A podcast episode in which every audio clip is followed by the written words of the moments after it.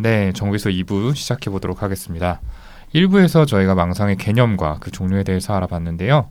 이제 이보다 좀 더 넓은 개념인 망상적 사고에 대해서도 짚고 넘어가는 게 좋겠습니다. 음. 이 망상적 사고란 문자 그대로 망상의 특징을 가진 생각이다라고 보시면 되는데요.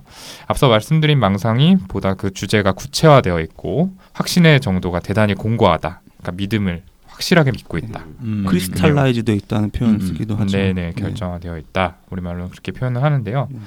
반면에 이 망상적 사고는 망상에 비해서 그 확신의 정도가 좀 더 덜하고 보다 모호하다는 차이점이 있습니다. 음. 그러니까 확실히 그렇다와 그럴 수도 있다. 그럴 가능성이 음, 꽤 있다. 뭐이 정도의 맞아요. 차이라고 보시면 되고요. 쉽게 말하면 망상 전 단계다 이렇게 생각을 하시면 좀 더 이해가 잘 되실 것 같아요. 네. 네.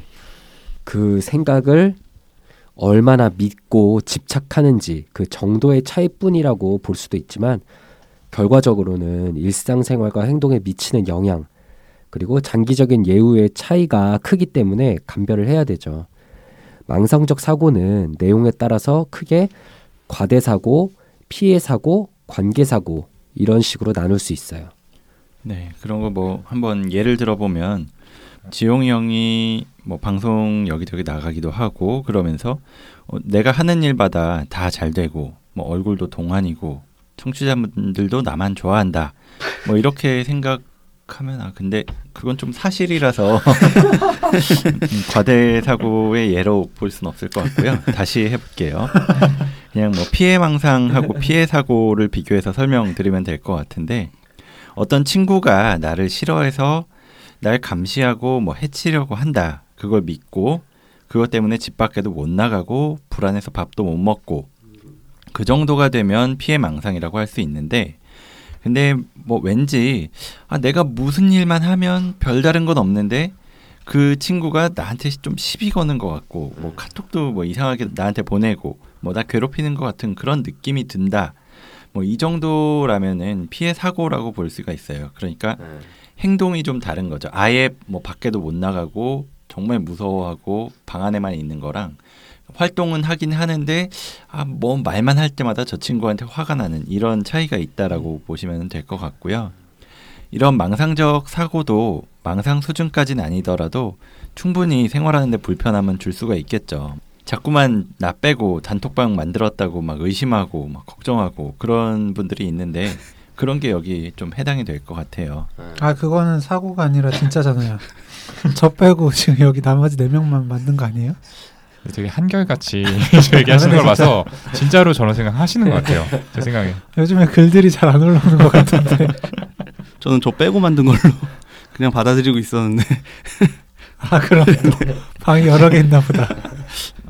예, 아무튼 저희가 앞 시간에 얘기했던 망상은 그 주로 특정한 대상에 대해서 정교하고 견고한 컨텐츠가 그런 믿음이 생긴 거라고 볼 수 있는데 예를 들면 내가 국정원이라는 명확한 대상에게 이렇게 저렇게 감시당한다 이런 식으로요. 음. 근데 이 지금 얘기하고 있는 망상적 사고는 그런 조현병이나 심한 조울증, 우울증이 아니더라도 신경증이나 일반적인 우울증 그리고 가벼운 조증 상태 아니면 어떤 편집적인 성격 또는 분열형 성격 이런 다른 여러 가지 질환의 특성으로도 꽤 흔하게 나타날 수가 있습니다.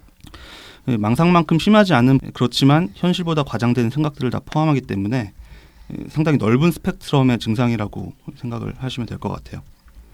예를 들어서 뭐 코가 굉장히 큰 사람이 이 코가 컴플렉스인데 새 직장에 취업을 해서 신입이기 때문에 잔뜩 긴장해서 지내다가 어느 날 상사한테 혼나서 굉장히 주눅이 든 상황이라고 생각을 해볼 때 그 상황에 옆에 있던 직장 동기 두 명이 자기들끼리 웃으면서 대화를 하다가 코를 만지는 거를 보고 음. 아 저것들이 내가 코도 웃기게 생긴 게 일도 못한다 이렇게 비웃고 있구나라고 음. 느껴서 더 위축이 된다거나 아니면 뭐 찾아가서 화를 낸다라고 하면 이것도 일종의 관계 사고, 피해 사고에 속하는 망상적 사고라고 볼 수가 있겠죠. 그 가벼운 정도의 이런 관계 사고, 피해 사고는 이런 스트레스 상황이나 어떤 뭐 본인의 컴플렉스 그리고 트라우마 때문에도 생길 수가 있기 때문에 아마 많은 분들이 한 번쯤은 제가 얘기한 이런 경험을 해보셨을 것 같네요. 네. 네. 네 굉장히 좀 구체적인 예시를 사용하셨는데 혹시 좀 네. 최근에 네. 코를 만지신 적이 있으신지? 또 또 제 얘기냐고 놀리시는 거죠. 아니면 본인 코가 저는- 크다고 이제 자랑을 한다거나. 아, 저는 음, 맞아. 근데 아, 저는 근데요. 정현이가 이 얘기할 때 저도 모르게 정현이 코를 쳐다봤어요. 제 코는 제 외모에서 자랑거리인데요. 저 제 얘기 아니에요. 예. 네. 근데 이런 망상적 인식이 성격으로 자리를 잡아서 주위에서 일어나는 뭐 일상적 경험에서 계속해서 반복되는 경우에 그뭐 예를 들어서 아파트 사람들이 날 골탕 먹이려고 우편물을 가져가나 아니 뭐 내가 시험을 못 본 걸 알고 저렇게 즐거워하나 라는 식으로 성격의 한 성향으로서 계속되는 경우에 편집성 성격이라고 합니다. 음, 음. 편집성 성격 장애 환자분들은 이런 인식이 망상 수준으로 뭐 악화되는 건 아니지만 이런 일종의 의심병이 대인관계 전반에서 계속해서 나타나기 때문에 어떤 의미 있는 관계를 유지하기가 어렵죠. 음. 음. 맞습니다. 예. 네, 그리고 감각 기능이 떨어지는 것도 망상이나 뭐 망상적 사고하고 연관이 높다라고 알려져 있어요. 뭐 어르신들의 치매가 진행되면서 기억력이나 인지 기능 이런 것도 떨어지지만 뭐 청력이나 시력 같은 게 떨어지기 때문에 뭐 여러 가지 망상들이 생길 수가 있는데 뭐 누가 내 거 훔쳐갔다 아니면은 내가 가지고 있던 물건들이 다 없어졌다 뭐 이런 이야기도 많이 하시고 아니면은 잘 안 들리다 보니까 뭐 며느리가 뭔가 이야기를 했는데 그게 안 들리니까 나한테 욕했다 뭐 이런 음, 식으로 반응하시는 많아요. 경우도 음, 정말 맞아요. 많이 봤어요. 네네. 그 망상이 생길 수 있는 리스크에 그 이민한 사람도 있어요. 이민 간 사람. 음. 아, 맞아요. 아, 맞아요. 말을 못 알아들으니까. 네, 주변 사람들이 말하면 다못 아, 알아들으니까 예. 혼자서 유학생도. 예민해지다가. 조금 이제 편집 그쵸. 사고 같은 게 생기실 수 있을 것 같아요. 음. 예, 이렇게 저희가 이제 망상적 사고의 종류 그리고 거기에 관련된 요인들에 대해서 말씀을 드렸고요. 그러면 이 주위에서 이렇게 잘못된 믿음을 고집하는 분들을 봤을 때 좀 어떻게 대응해야 되는지 그리고 또 저희는 어떻게 치료를 하고 있는지 여기 대해서도 좀 말씀드려 보도록 하겠습니다. 네. 일단 면담을 통해서 그리고 또 행동을 관찰하면서 그 믿음과 생각이 망상 수준인지 아니면 그냥 뭐 과대 사고나 관계 사고, 피해 사고 같은 망상적 사고 수준인지 여부에 대한 평가를 하게 되는데요. 그러니까 아까 지용 형이 내가 없으면 순위가 떨어진다. 그러니까 나는 그만큼 대단한 사람이다라는 과대 망상이 정말 망상이 맞는지 확인하려면 그러니까 얼마나 대단한 사람인지 또 어떤 점이 그렇게 대단한지에 대해서 좀 물어봐야겠죠? 본인 얘기를 들어봐야겠죠. 네.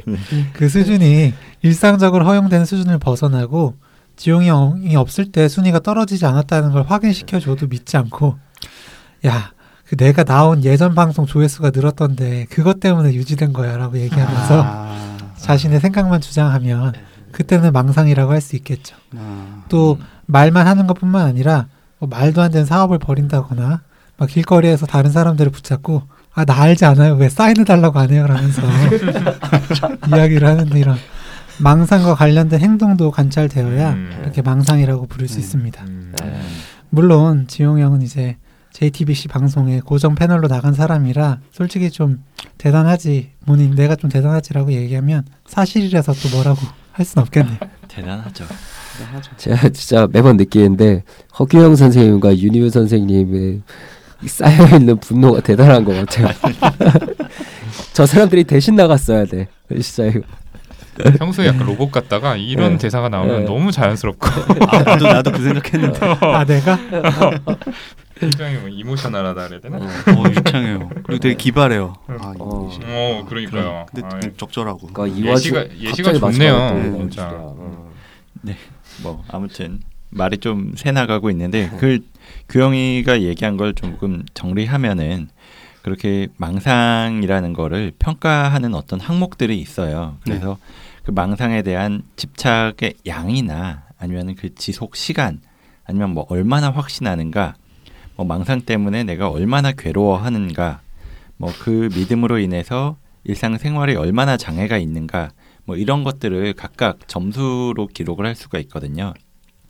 그래서 그 점수를 통해서 치료를 어떻게 해야 될지 계획을 세울 수도 있고요. 그 점수가 당연히 높을수록 그로 인한 일상생활 자체의 장애도 좀 커서 좀 생활하는 것도 어렵고 치료도 사실 좀 어렵기는 합니다.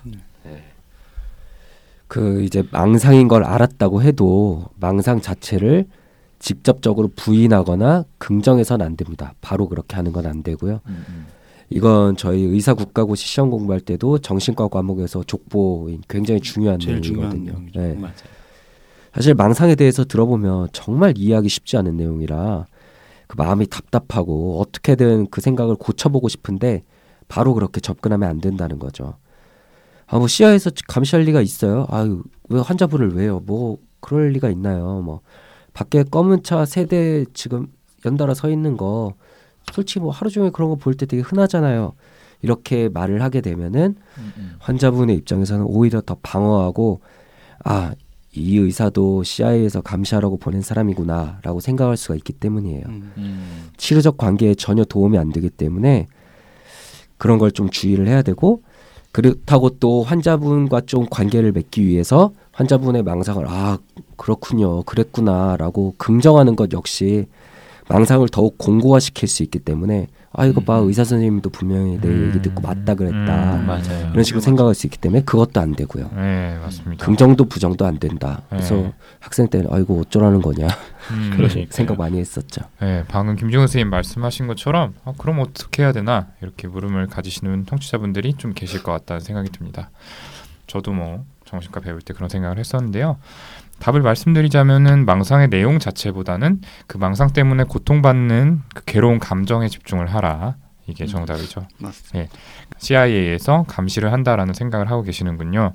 그것 때문에 밖에도 못 나가고 잠도 못 주무시고 정말로 많이 힘드실 것 같습니다. 뭐 이런 식으로요. 음. 이 가족분들 특히 같이 살고 있는 가족분들 같은 주위 사람이면 이 환자분이 CIA가 감시한다고 밖에 못 나가고 이 가족도 못 나가게 하고 뭐 집안에서 창문 다 안막으로 가려놓고 밤에 불도 안 켜고 막 그러시는 경우가 많이 있죠. 일상생활이 굉장히 좀 지장이 오고 왜곡이 되는 경우가 많은데 가족 입장에서는 굉장히 답답하실 거예요.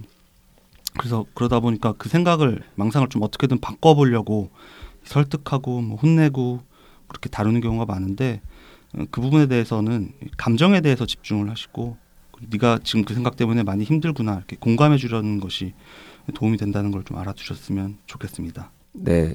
그리고 저희가 이제 치료에 대해서 좀 말씀드리면 약물 치료가 기본인데요. 항정신병 약물을 사용합니다.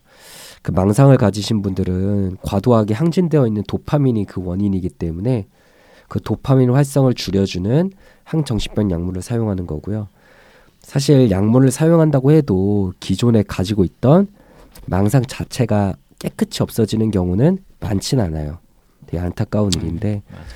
하지만 새롭게 망상이 더 퍼져나가는 거를 좀 막아주고 망상의 강도나 그런 빈도 같은 것도 좀 줄여줄 수 있고 불안하고 예민한 마음을 좀 안정시켜 줄 수 있죠. 네. 망상으로 인해 그 나타나는 관련된 행동 자체들도 줄여주고요. 네, 이제 예를 들면 이제 부정망상 때문에 부인을 때리고 항상 감시하던 남편이 있다고 가정을 해볼게요. 그러니까 약을 복용하기 전에는 뭐 하루 종일 부인이 어떻게 지내는지 의심하고 걱정하고 또 밖에 부인이 나가기만 한다고 해도 다른 남자 남- 남- 만나러 가는 게 아닌지부터 이제 생각을 했다면 약을 이제 복용하게 되면 부인에 대해서 생각하는 시간도 좀 줄어들고 또 부인을 때리고 또 감시하는 그런 행동도 줄어들 수 있는 겁니다. 네, 맞습니다. 이 약물 치료로서 망상을 완전히 없애는 경우는 드물다라고 말씀을 드렸는데 분명히 공고했던 망상을 다소 말랑말랑하게 만들어 줄 수는 있습니다. 이전까지 100% 확신을 해서 뭐 어떠한 반론을 말씀을 드려도 듣지 않고 본인만의 믿음을 고수했다면 약을 복용한 후에는 어떻게 저희도 좀 파고들 수 있는 여지가 생기는 거죠. 음. 예. 그래서 꼭 약물 치료가 도움이 된다는 거 알아주셨으면 좋겠고요. 네. 참이 생각보다 주변에 망상 때문에 힘들어하시는 분들이 많아요. 예. 물론 환자 본인도 그렇지만 또 그걸 지켜보는 가족분들의 고통도 굉장히 큽니다. 또 때로는 직접 망상의 대상이 돼서 폭력이나 폭언에 시달리는 분들도 많이 계시고요. 어쨌든 이 망상에 대한 올바른 인식이 잡혀서 환자분들 그리고 가족분들 모두가 적절한 치료를 받고 또 도움이 되셨으면 하는 바람입니다. 네, 마지막으로 저희 한 가지 말씀드리고 싶은 게 있습니다. 혹시 이미 보신 분이 계실지도 모르겠는데요. 저희 청와대 홈페이지에 우울증, ADHD 등 정신과 진단 시 보험 가입 불이익을 해소해 주세요. 라는 제목의 청원이 올라와 있습니다. 어, 이 주제에 대해서는 저희가 이전 방송에서 한번 말씀드린 바도 있는데요. 아직도 정신과 진료를 받은 이력이 있으면 보험 가입을 거부당하는 등의 불이익이 버젓이 존재를 하고 있습니다. 이로 인해서 정말 치료가 필요하신 분이 병원을 찾아오지 못하고 힘들어하시다가 뭐 자살 같은 아주 극단적인 선택을 하시는 경우도 있고요. 이러한 보험사 측의 불합리한 차별이 반드시 해소되어야 정신질환을 앓고 계신 분들의 고통을 덜고 또 정신질환에 대해 편향된 우리의 사회적 인식을 개선하는데 도움이 될 거라고 생각합니다. 이 저희 방송의 취지가 정신과 편견을 해소하자잖아요. 여기 대해서 공감하시는 청취자분이라면 시간을 내셔서 청원에 참여해 주시기를 간곡히 부탁드립니다. 저희가 그 청원 페이지로 연결되는 링크를 페이스북에 게시를 해놓을 테니까 관심 있는 분은 저희 페이스북 페이지 참조해 주시면 될 것 같습니다. 예, 그러면 저희 26-1 정신과의 비밀을 소개합니다. 정비소 시간 이걸로 마무리 짓고요. 저희는 다음 시간에 더 재미있고 유익한 컨텐츠 들고 찾아뵙도록 하겠습니다. 감사합니다. 감사합니다.